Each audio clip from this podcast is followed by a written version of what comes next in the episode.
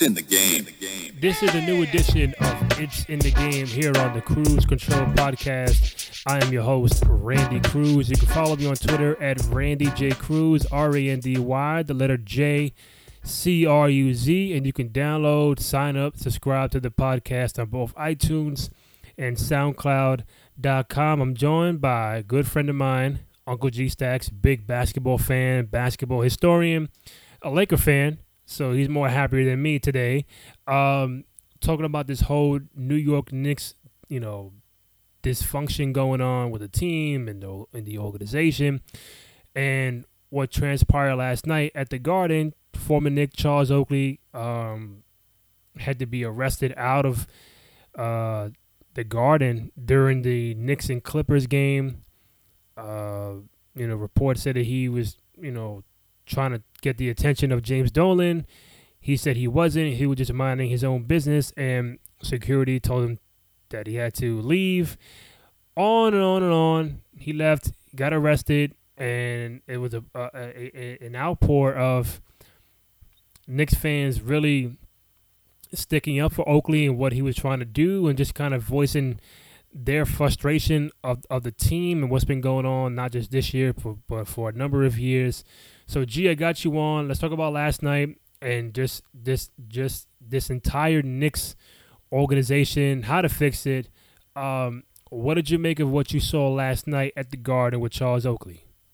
I think it's the, you know, first of all, I just think it's the culmination of years and years of futility in one of the greatest arenas you can ever play in sports. When you look across the NBA and you see what players have done when they've had the opportunity to play at Madison Square Garden, be it the Red Storm with St. John's, be it the Double A kids, you know, if you study basketball across the across the landscape, you will see that performances rise when people get to the Mecca, be it Michael Jordan, Kareem, be it Kemba Walker, be it a kid out of Christ the King, out of Archbishop Molloy, the opportunity to play at Madison Square Garden has always brought about special performance. We can all agree with Kobe Bryant, with James Harden, with Larry Bird, with Reggie Miller. You can make a name for yourself. You can have a stamp because the way you perform at the Garden.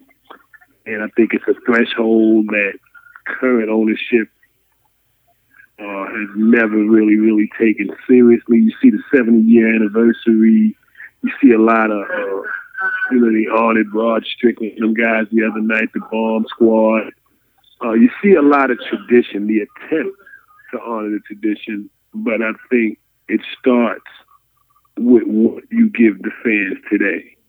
And I think over the last 20, 30 years, you know, the fans have been shortchanged and I think last night was just a culmination. And I think a guy that gave his soul. I'm not condoning what, what Oakley did. We weren't there. Know, we don't get reports. But I feel he speaks for thousands and thousands of New York fans. Celebrity role, the guys up in the bleacher seats. I think he speaks. He speaks about look. You know, it's time for us to get a winner. I don't know what he said. You know, but I think the fact that he was in the earshot of the owner was something that probably got you know got him kicked out of the stadium more than likely. But I just think it's years and years of futility. I think it's sad. I think it's something that need to be addressed, and you know, right away in terms of not only the culture, but you know, the attitude that goes with running the Knicks.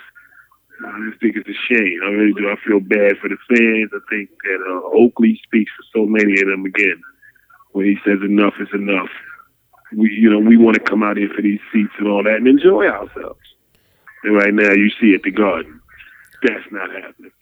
Right, and I think I think many fans would say like, you know, I, I guess they're I guess they're sick and tired of fed up or fed up with the fact that people who you know, come in, get a job there, be GM, be the owner, be the president, and basically you have people that outside looking in, you have people there that really just don't care about about the product that they're putting out there on the floor. Where people could say Dolan just just cares about the money, people, you know, fans buying tickets, fans buying fifteen dollar hot dogs, eight dollar popcorn. No matter what, he knows the fan base will be loyal regardless of what their record is, or regardless yeah. of what's going on. And now you also have Phil Jackson, you know, going with this back and forth spat with Carmelo Anthony, and we can look at at Phil Jackson as someone who doesn't care about the Knicks as well because he he's in it for himself.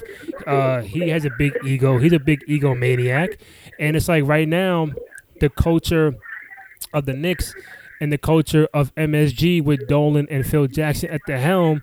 Two people that, again, outside looking in, you can feel like don't really care about what's transpiring for for so long, and I, I don't think there's there's any change in sight.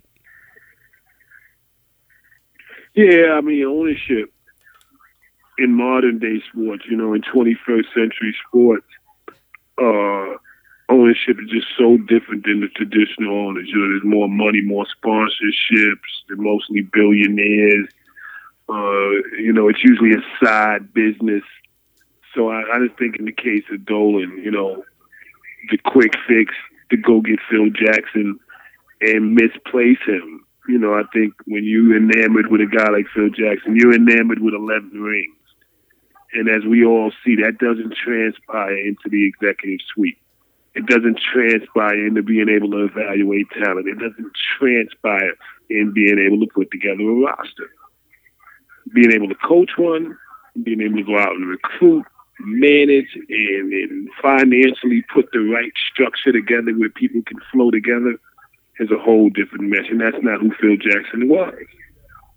And it was at the course of the New York fans. You know, and that's what I think you saw last night. So I think at this point, um, with Carmelo, I'm not a Carmelo guy, Randy. You've been with me 15 years. Mm-hmm. Um, I respect him. He's a great scorer.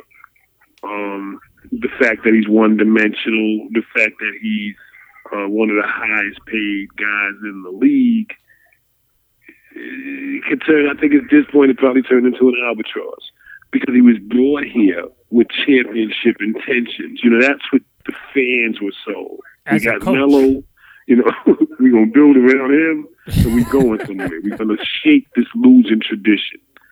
It didn't happen. We're not blaming Melo. He's been in a bunch of different systems, bunch of different coaches, and then the fact that he's one dimensional, you know, the ingredients are there for him to be blamed. But he took the money. And he stayed here, and it was his obligation to A, pressure management to get him some help, or, you know, decide that, hey, you know, uh, I can't do it alone. But I think he stayed the course. He got his 30 points a night he gave. It's like a prostitution deal. Yeah, it's like you you get what you pay for. yeah. no, yeah. you know, no disrespect. That's what you get. You get what exactly you pay for a half hour with a hook on back page. That's what you don't get forty five minutes. You know, unless you give up more money. And I think Melo is giving them exactly what they brought him over here for. They brought him over here to score. And that's what he's going to continue to do. His contract demands the touches that he gets. And I think that the marriage with him in New York is over. I think it's the point where now he he realizes that hey, I'm going to need some help to get a ring, and it's not going to happen in New York. So you know, I, I just think right now it's playing itself out. It's at the course of the fans. It's at the course of the organization. It's um calamity. I think teams right now, when you see them, Randy, everybody's up for the Knicks great example the other night with the Lakers. You know, I took a lot of heat. They said, yeah, well, they'll finally, you know, the Lakers are on a bad streak. And they said, well, the Knicks will continue to, you know, this will be their cure all. They'll get these young boys and then, you know, and they got exposed.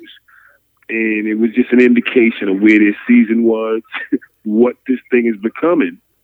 And uh, with the young boys like that running around making a fool of you, blowing you out at home, as Brandon Jennings said, uh, there's something about effort. There's a disconnect there. Right. You know, people have turned on Horny.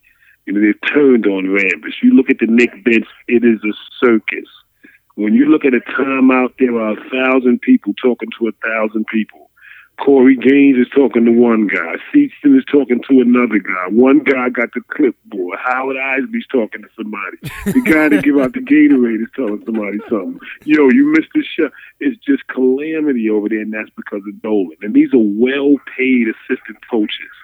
All these guys, six figures, heavy, heavy contracts, and they're paid to cause this kind of confusion. There's not cohesion over there. You see it on no other bench. On no other bench, and you watch it, Randy. This is nothing I'm trying to put on the mix. No other bench has that many assistants doing the things that the Knicks had them doing because there's no cohesion. So that's why you see everybody saying something. Everybody has something to say. And the main guy, the guy that should be saying something or should have the most say, is not. And that's Horny. Because I think he's handcuffed to Phil. You know, he, he's handcuffed to Steve Mills, and they, there's something that they want done. They want certain things done on the floor, and he has to implement them. Primarily, Carmelo and KP working together. Derrick Rose, when healthy, running the show and that just didn't work. You know, it, it didn't. I'm not saying that they're not good players. It didn't work in the Mecca of New York. It didn't work here. So now they have to change that. Yeah, but that. But my thing is, it what, what does it what does it mean for Dolan to? I mean, again, we don't know what was said or what what was not said last night, but uh, fans could be like, well, th- that's that's kind of petty on James Dolan's part to, to see Charles Oakley sit four or five rows behind him, regardless of whether words were said, and then to send the security team to, to, to, to get him out. And I know I know there's no love lost between them. Yeah. You know, but the, the, the matter of fact is there's no love lost between Oakley and, and Dolan, and the fact that you know other older uh, Knick players as well. Like, yeah, uh, you do have John Starks working there, got Larry Johnson there, good guys. But like, you know, Oakley ain't getting no job with the Knicks. Patrick Ewing ain't getting a job with the Knicks, and it just a lot of a lot of a lot of these players that the fans grew up watching and love. Eh, there's a big disconnect with what Dane, what James Dolan's wants to do compared to what the old players uh, were doing back in the day, where it's like, what's the reason why you're trying to distance yourself from the guys that, that really brought you almost championships back in, in, in the 90s? I agree. I agree in that regard.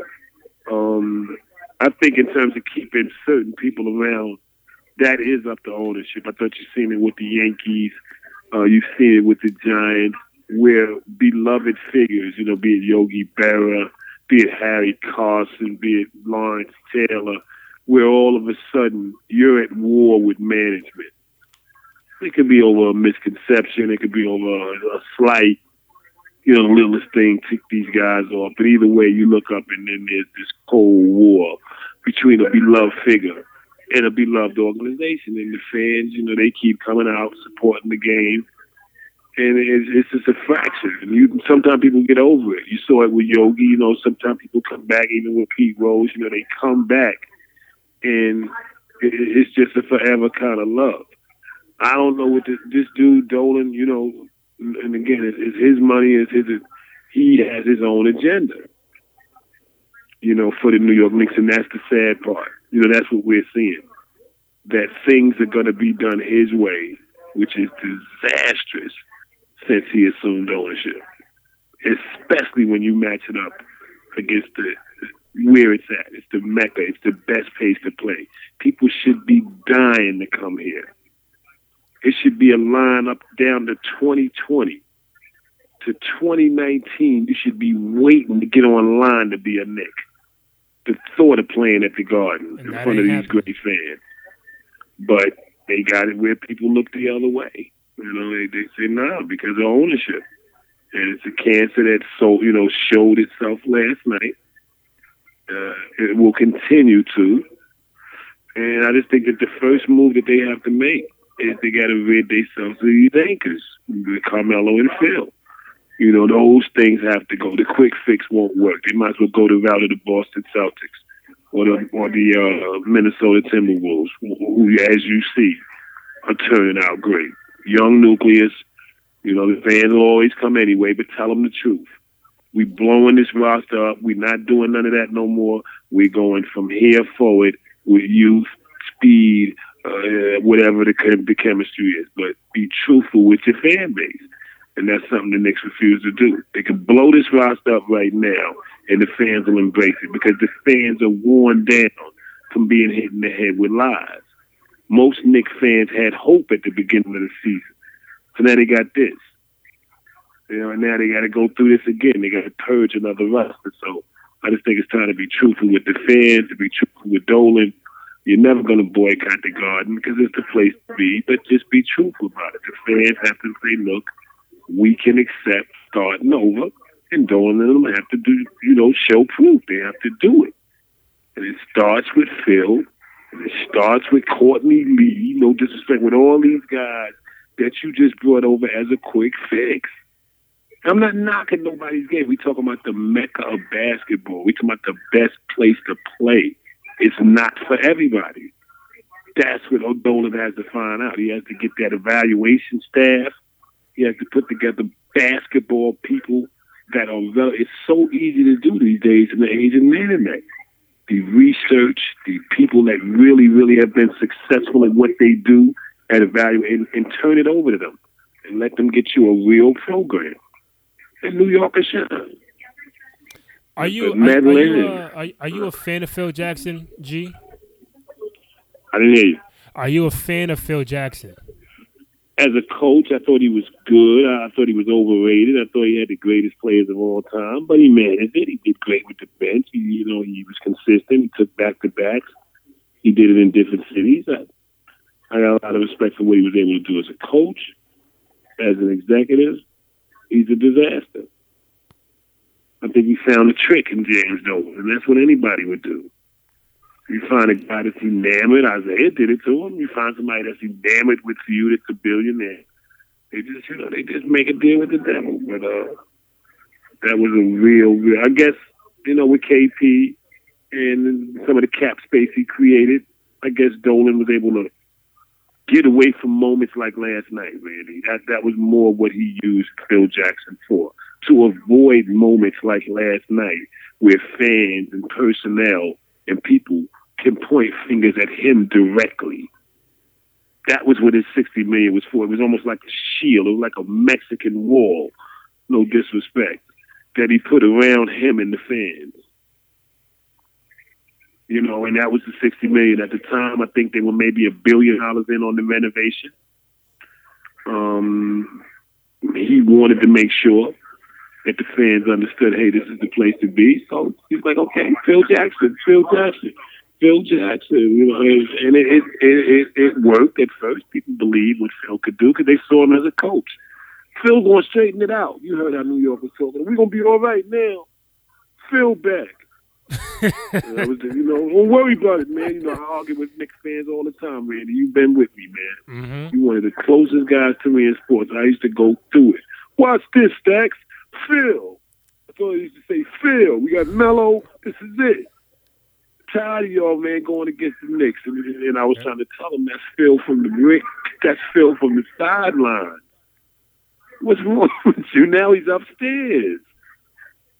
The pressure is different the results, the, the bottom line, especially in New York. And I just think it was a bad marriage from the go. And now it's time for him to get on back to L.A. Uh, they need him, whatever expertise he had, going home. And you know, he had a good experience in New York. He took some good money. He did what he could, and, and that's it. They need to go get a real GM. Do, do you do you believe do you believe how crazy it is right now where in the beginning, Dolan hired Phil to make all basketball decisions and you know you know to, to to alleviate James Dolan from doing that. And now, two two years later, fans want Dolan to step in and do something about Phil Jackson because I I really don't know if Phil Jackson really wanted a job. There, you know, people say he, he you know he took the money. Dolan begged him, but it's like he he has. I wouldn't say do it on purpose, but it, it, it just felt like Phil doesn't care, and maybe maybe that's his demeanor. Every time you show him on TV, on the ESPN game or, or MSG, he's just sitting there with a little smirk on his face. I know he's he's in a 11 time champion as a coach, but as a GM, he's done nothing uh, uh, aside from drafting Porzingis, which I think he he got very lucky at. I, I don't think he even wanted that, that fourth overall pick. I think he tried to, to, to trade it multiple times or draft somebody else. So yeah, we got Porzingis, great, but it's like, you know, when when when you need a coach, G, when, when when New York needed a coach, and you possibly have the best candidate out there in Tom Thibodeau out there, and you don't even make a meeting with him or, or reach out to him like like he's beneath you, you know that does say something. Where you're Phil Jackson, eleven rings, and when LeBron's a free agent, you can't get him. When Kevin Durant's a free agent, you can't get him. Uh, all these LaMarcus Aldridge free agent, you can't get him. DeAndre Jordan, the free agent, you can't get him. And then it's like, we brought you here to be the guy that when, when somebody was a free agent, mediocre, star, superstar, all star, you can look at Phil Jackson and the Knicks and be like, wow, Phil's over there. They got Melo, they got this guy. I, I might want to become a New York Knick. And now everybody that he that he's ever met with has turned him down. As I said, KD, Aldridge, Greg Monroe, who who's not a, a he, he's a good player did not even look at the Knicks when he was a free agent, and, and that's Greg Monroe of all people. So it's like when he signed Lopez and the Afflalos and this and this, it's like, uh, is that the best that Phil Jackson can do, can attract to, to, to come play for, for the New York Knicks? And knowing that Carmelo is not getting any younger, he he's a little past his prime, 31, 32 years old. So, and we looked at as this this year being not not a rebuilding year, when you trade for a former All Star and Derrick Rose and former MVP and Derrick Rose and Noah and you get Jennings and Courtney Lee, that's not that's not a real a, a, a rebuilding roster. You got these guys to try to win now and, and be a fourth, fifth, sixth seed. That's not a rebuilding roster. And and when people say, "Oh, we, we you know we we got to get rid of Phil and Melo to start over," I'm like, "Gee, how many times are we going to start over?" But if you're going to start over, you you, you got to do it the right way, and that that's the culture that's up top. We can't be in a revolving door of coaches and players and GMs and presidents. We got to find the right people, and I think at, at, this point in time, we just haven't found the right people. Yeah, I think it's the stubbornness. Yeah. You know, um, the world of sports has opened up. It really is. Um, when you look at it, you know, not just the cable feed and the internet feed, uh, there's just so much in terms of the information coming in all day, every day in terms of sports. You know, and it's world changing, it's world defining. So what me and you do is kind of being done all over the globe right now. Everywhere you go, people are debating sports and talking about it and having they say and chirping in it. Mm-hmm. And it's a great time to be in it you know, as a brotherhood. My thing is that I don't want to, you know, I watch Stephen A. all the time. I'm a big fan. You know, I love where he's come from. I love what he do, the way he sensationalizes. But he made a point the other day um, when he said Dolan is so ignorant at this point. Right? He's so ignorant at this point that he believes what he's doing is best for the Knicks. Mm-hmm. And like he said, nobody will tell him. That's the truest thing he said. Because everybody gets a check not to tell him. And that's what's the problem here. See, even Phil won't tell him the truth. He'd rather take the 60 and run. But if you tell him the truth, it's not going to work with me. It's not going to. See, if, if you look at Steve Mills and all these guys, those are plants. For, they're almost like the people in your cabinet. The same way Trump put all his people in there. It's the same thing Dolan's doing he's got his people in critical places in terms of being able to have a successful basketball team. He has people that will impede that because they won't tell him the truth. And that won't allow him to go out and get a Donnie Walsh, a Tom Thibodeau, because they say, boss, you're right. The hell with Thibodeau. When in all reality, you need a guy that's going to get in there and really change the culture of how you play defense a commitment. You know, reward with reward by playing time because of your D. That attitude has, is what Thibodeau and them bring. That your defense is what is going to keep you on the floor. That's the mission statement with good coaches. So if nobody never tells Dolan that, that hey Jim, did you know that if a guy hits 35 a night, you can still lose? yeah. You're right. See, nobody never told Jimmy that.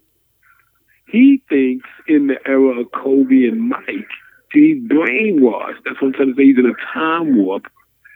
His thing is Michael Jordan and Kobe in the mid 40 all the time and they won. So he thinks he can. Carmelo is not that kind of guy. He can do it. He can score that, but he can't win along with it. Mm-hmm. See, that's the thing. That's why he don't Dolan is seeing things. he sees Melo put up 30, 35. He say, hey, I got my money's worth. No. you didn't get your money's worth on this. He's going by the stat sheet. He's not going by the bottom line. And that's what's hurting the fans, and that's what Oakley came up with last night. This dumbass nigga Dolan. Excuse my friend. Saying that it's Dolan that's being uh so stubborn that we here having to watch this shit for fifteen hundred. They was in the high prices. And Oakley said he wasn't complimented. The people didn't give him no tickets, so he might have spent five thousand. Reports are coming out now that he was a little wet. He might have been a little saucy. he looked back. You know, it's like this. This is really what happened, Randy and this is something you can honestly relate. Anywhere where you used to work and you were a big, big factor in there, mm. when you come back, there's a certain amount of respect you want. Doesn't have to happen, it's what you want. You may not get it. But then when you sit around the people that are in charge of this, right? When you sit, when you're fortunate enough, you get located around the guys that are really doing this there's a chance you might say something. I don't know about belligerent, I don't know about abusive, but I know that you definitely, thank you, I'm sorry, definitely would say something. And I think that's what transpired last night. And I think Dolan pulled the plug and get this guy out of here. He's drunk or whatever, and he's exposing me. That's the last thing he wants. Just for people to look at him and say, I mean, people know it's the owner. He's not around enough. He's got Phil in the way. He's got Steve. He got, even got Melo. Uh, I think Frank Isola, you know, chases after him as much as he can. He's the big beat writer, but he's limited too. So Dolan kind of gets a pass, and I think Oakley saw that last night and said, "Nah, man, we're gonna bring you out. This is your product we drinking your Kool Aid, and they got out of hand. Shout to my man Oak too, man. You know, he only got a DAT, so hopefully, man, get some community service, man. we don't we don't want to hear about the oak tree over there in C seventy six. So, uh, Big Oak, you got to hold your head, baby, if you're listening. Yeah, I, am It ain't I'm worth just... it, man. This dude is ignorant, man, and I'm saying this to Charles Oakley because you're one of my heroes. Uh, you love you you lived and breathed New York Knicks. You left your soul on the floor. You embody tough guys in the NBA, and nobody respects you more than the fans in New York. So we just as frustrated as you, Hope. We just as frustrated, but don't sacrifice yourself for the team.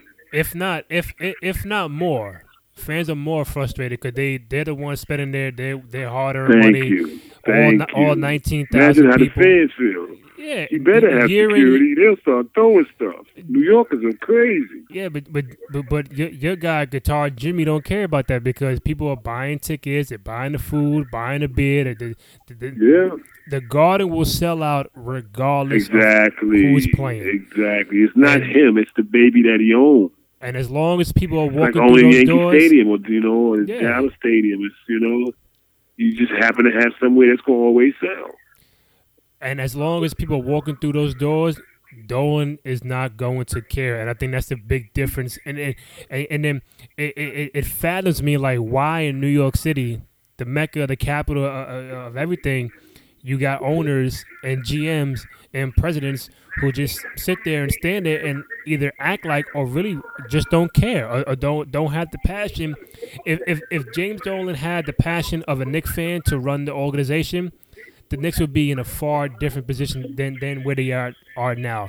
From from from 2000, 17 years um, ago uh, uh, until now, they've been in what three, four playoff series. Probably won one one series back in 2013.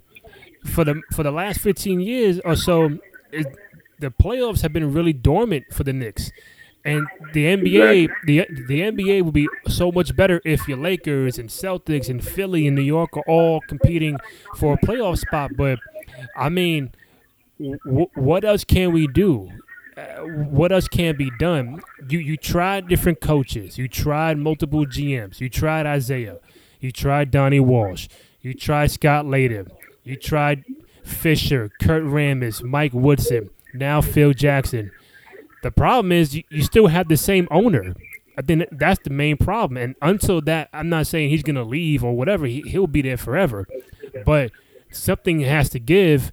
And I'm gonna ask you, like, you know, if you try to put it in a in a vacuum, how how do you how do you start to change everything? What's the first thing that needs to be done? Like, how how do we fix all of this? And like I said, I thought that you know, when you look at the model franchises, just look at the people that win. I think everything is so easy these days because you can research, you can get to the internet, mm-hmm. you can look up GMs. You know, I tell people all the time, Google Steve Mills. No disrespect. See, if you Google Steve Mills, he's got the Harvard degree, you got the MBA and all that. Yeah, great. But then you get an idea of his connection to Dolan.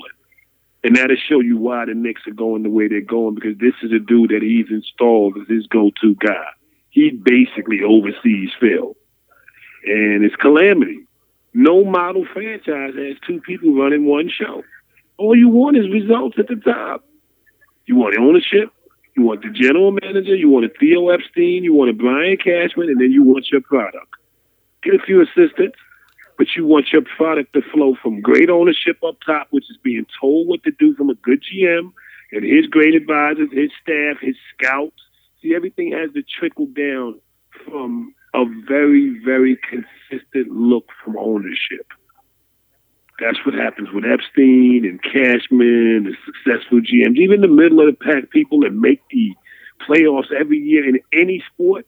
When you reward fans with playoff performances year after year, it's because what what's happening at the top is flowing down. The product on the floor is the last part of good ownership. Fans don't know that. Fans watch TV, you know, they're parading, they're for their favorite player, their favorite jersey, and they're fans, and that's what fans do. They cheer, they boo, they're in between. Ah, that's like a, but purists, you know, we're talking about people like me and you that understand, even if you're a fan, that you're objective, that you understand the flaws of the guy you like or the team, that you you you you have to be honest as an organization. You have to be because that's how fans stay around. You know, the playoff, the perennial playoff teams, they all follow the same model.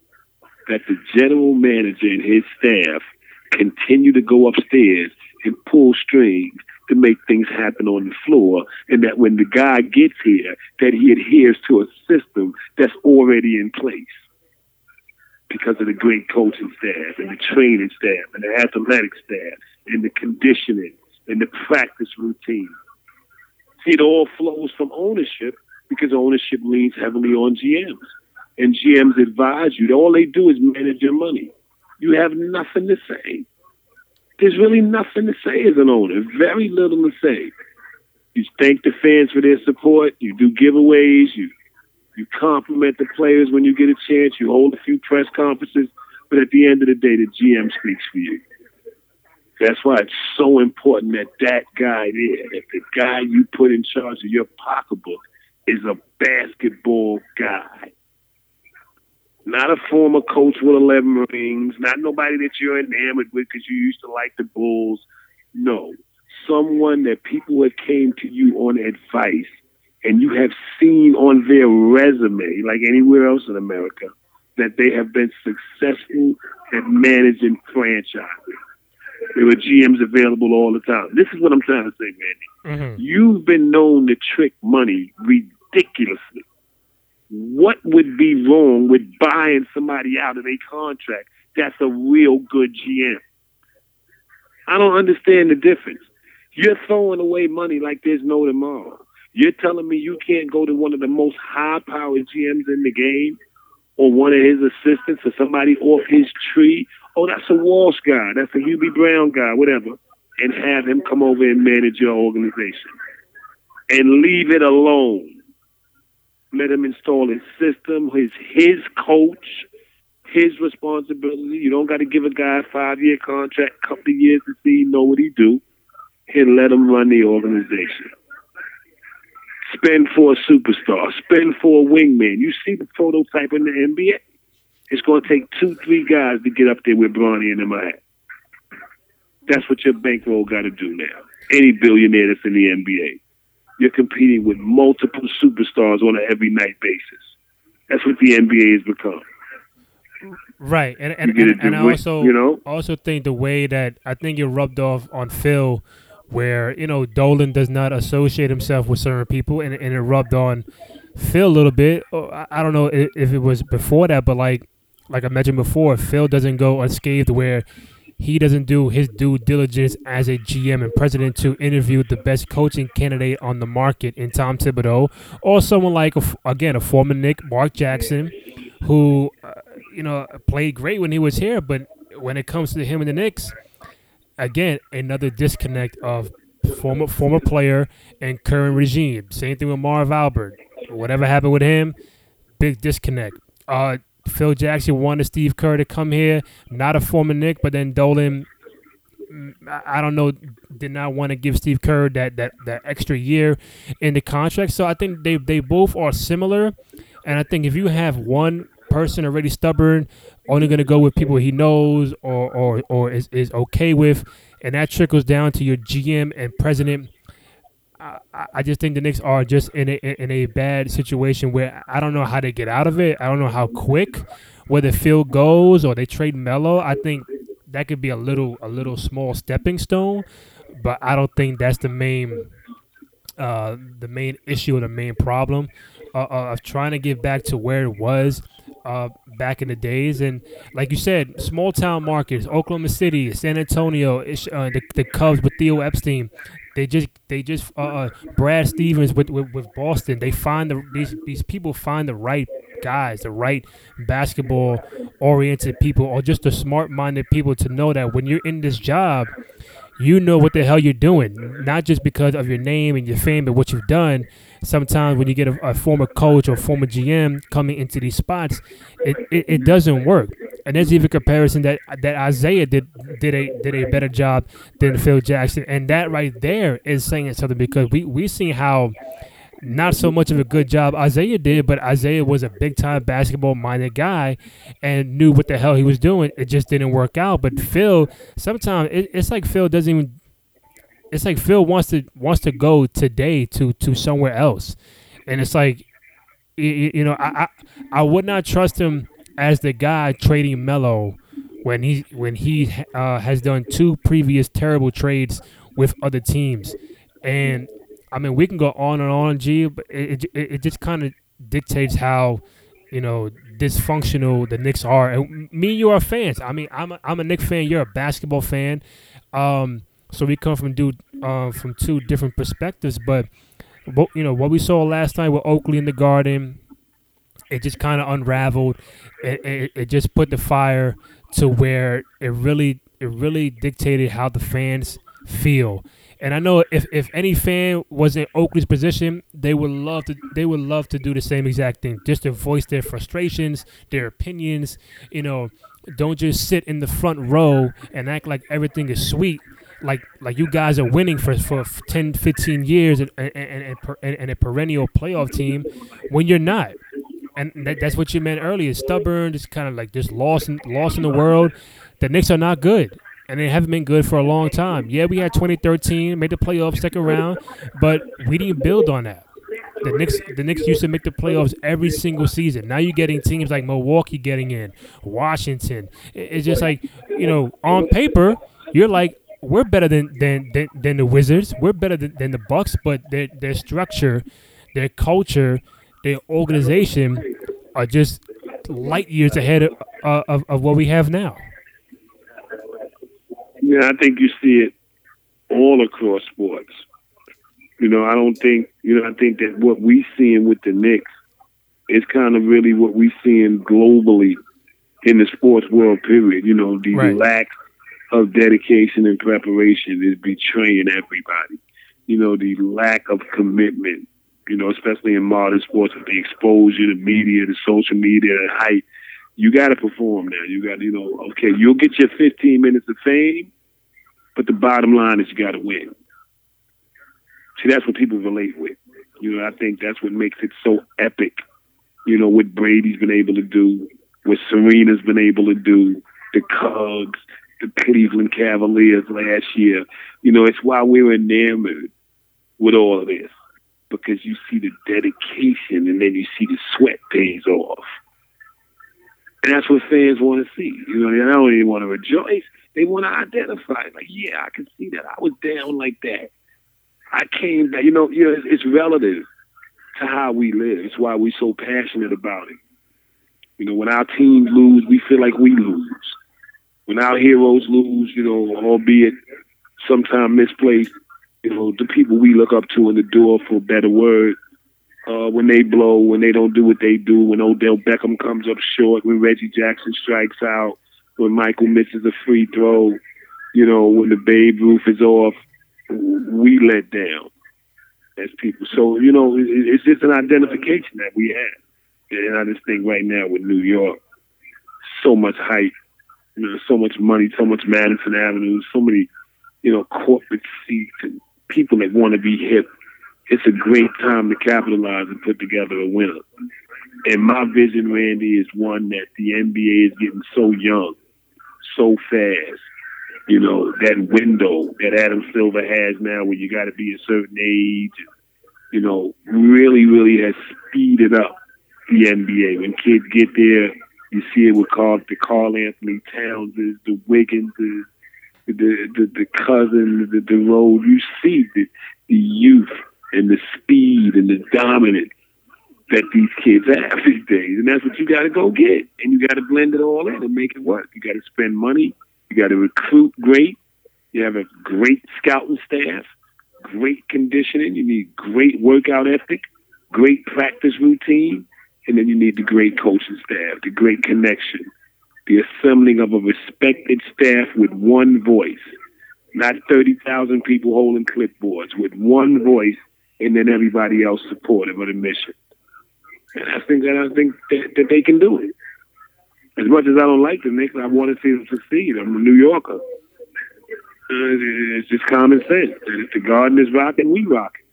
Right. If the Garden is rocking and the Knicks is rocking, that means more people in New York watching basketball. Better for hoops in the sun. Guys may want to come out, try our league. So it's a lift for everything that we about. And, you know, I, I just think that you know it, it can leak down to everything that even we do if New York succeeds. You know, we're very we we've been associated with the Knicks and their outreach team. We just had them up there last year at our All Star team, at our All Star game. Larry Johnson, and uh, you know, a couple of people from the Knicks. So it would be great for what we do, for our city, for our kids, if the Knicks got back on top. You know, one thing we say all the time, Randy, about what we do is that we lose too many kids every day. It's a stark reality. It's a grim reality, but it is that we lose too many kids every day, promising futures, uh, potential NBA, overseas, whatever. But we shepherd kids through a lot of tough times and what we do up at Orchard Beach in the summer, sometime in the spring. So it's important that the Knicks do good for even programs like ours because it makes kids pay attention. It helps kids dream. You know, it streamlines what they see in terms of their dreams when they see these athletes around them doing good, coming back, giving to the community. So yeah, we want to see the Knicks do good, and that's what Oakley was saying. That's all he was saying last night, man. Turn this thing around, man. Make this thing right. Don't sit there and accept this in New York. And hopefully you heard it. So let me let me ask you this before I let you go. Like with what transpired last night with Oakley, what's been going on with Philo and Mel uh, and, and uh, Phil and Melo, uh, I should say. Um, how do you see the rest of the season panning out? Where trade deadline is next week, uh, I, believe, I believe, or two weeks. Um, one, does Melo remain a Knick past February? Um, does Phil remain in his position going forward into next year. And with what we saw last night with Oakley kind of maybe inspire the team to to to play better or maybe other former Knicks kind of talk about how they feel about what's been going on. What do you think transpires from now until the the, the remainder of the season? I think it'll ignite the debate. Oakley's a beloved figure. Um, sort of, you know, in the mode of Patrick Ewing, you know, guy that's just not getting his due. You know, and I think last night that, that some of that frustration came. I think the fans felt it away. Uh, the Knicks lost again uh, in the presence of that. So I think the losing is starting. And maybe that, you know, they say sometimes tragedy, you know, it just brings about the good. And hopefully what last night did, they put everybody on alert. It's starting to crash, it's starting to spill into the stands. Even the owner was here. Now we're to have to step this thing up we're to make a push for this AFC, be a sacrifice for Bronny and them, at least try to make the playoffs. So we just to go ahead, man, and go our separate ways and let everybody talk to their agent. There got to be people in there that feel frustrated. You know, there have to be people in there that feel like, look, I got to get away from this before I scar my reputation in the NBA. With Melo, it's like that he's a good dude. He wanted to be here. I think he embraces the city. I think Lala does. I think his son is comfortable here. I think as a family, the Anthony's are remarkable people. You know, I think they really love New York. And for that, I respect them. But this is a job. You know, that's all I say to Melo. You know, I tweet him all the time. This is a job. And it's a job you took. And I'm not saying you're coming up short. I, I'm, I'm inclined to believe you. You've been healthy all year. You're not complaining about your shirt. I'm inclined to believe that you are uh, kind of trying to prove your worth here, but it could be at the expense of your, you know, of that elusive ring. See, your present situation could be really, really behooving you from pursuing your ring. And that's an evaluation that I think he needs to sit down, him, Lala, Phil, Steve. He's saying he spoke to him, but I'm saying at length and figure out exactly what are you willing to commit for a ring. Are you willing to wing play? Are you willing to let another guy come in that maybe been more established as a superstar? Are you willing to go play with another superstar? Are you willing to waive certain stuff? And that's an evaluation I think that he makes every day. That's what I believe. Um, I think Phil Jackson's time is up.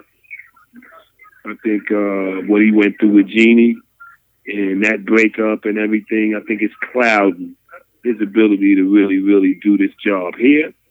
I think his heart is in Los Angeles.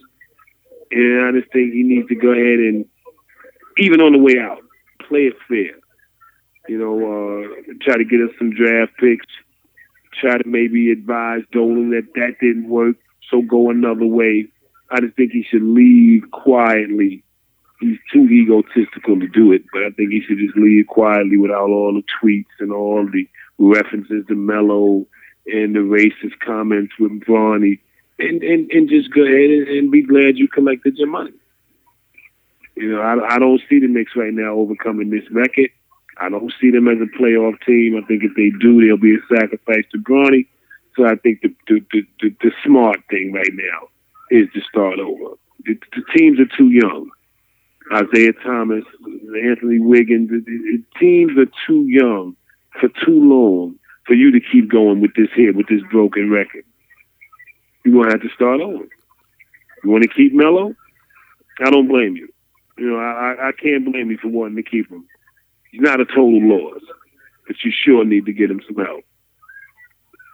That's, yeah. That's just what I'm saying to them. Yeah, man. I, I think you know it'll remain to be seen of how they play play this whole thing out. I think as of today, they're like three four games out of eighth in the Eastern Conference. If they, if fans want them to make the, the playoffs, you're gonna see Cleveland, you're gonna see Boston in the first round, and they, and then Dolan's happy with a game three and four in uh in his building. Sell some more tickets, and that'll be pretty much it. Because even even if they make it, they're not winning a series, and it's like, what's the point? But my point is, just go out there, play hard, effort, and if they have to start everything over, like true, like how Boston did it, like how Philly has done it, uh, Minnesota, then then fine. But just changing a GM or changing a player, it, that's not a full change. You have to change everything, and I think everything starts from the top down. But but gee, I know we can go all day. We can go every day of the week talking about the Knicks. Um, even your Lakers came in on Monday and just destroyed us. Thank Um, them. hey man, I do I do got to give credit where it's due. So I mean, you guys are, um, you know, you guys are also in a rebuilding uh, package, um, looking I think for the future better th- than New York with the with the the four young guys, Luke Walton. So you guys are have a better path than we do. We have multiple All Stars and you know MVP candidates and all that. We we can't win two in a row. You got Miami winning twelve games in a row right now. We we can't win two. Yeah. So it just kind of shows you that no, no matter who is on your team, if you if you play together and have that passion and, and heart to, to win every game, it don't matter who you have. Miami, Miami does not have LeBron no more. Does, does not have D Wade. Does not have Bosh. They got Whiteside, Dragic, and they're winning 12 games in a row. Do they make the playoffs? I have no idea, but they they won 12 in a row, and my Knicks team can't win two. So it, it- it's just kind of a, a, a microcosm of how the season is going and will go. Um, but if they make the playoffs, I think they're they're one and done. If they don't, then they can focus on, on, on the draft and try to get some some young guys on the roster. But G, always a pleasure talking to you, man. Um, Always, Randy, man. We're gonna do it again real soon, man. It was a good time. It's just a good time in sports, man. And always when I hook up with you, man, it's a pleasure. So thanks a lot, man. No doubt, do it again soon, All right, take it easy. my man.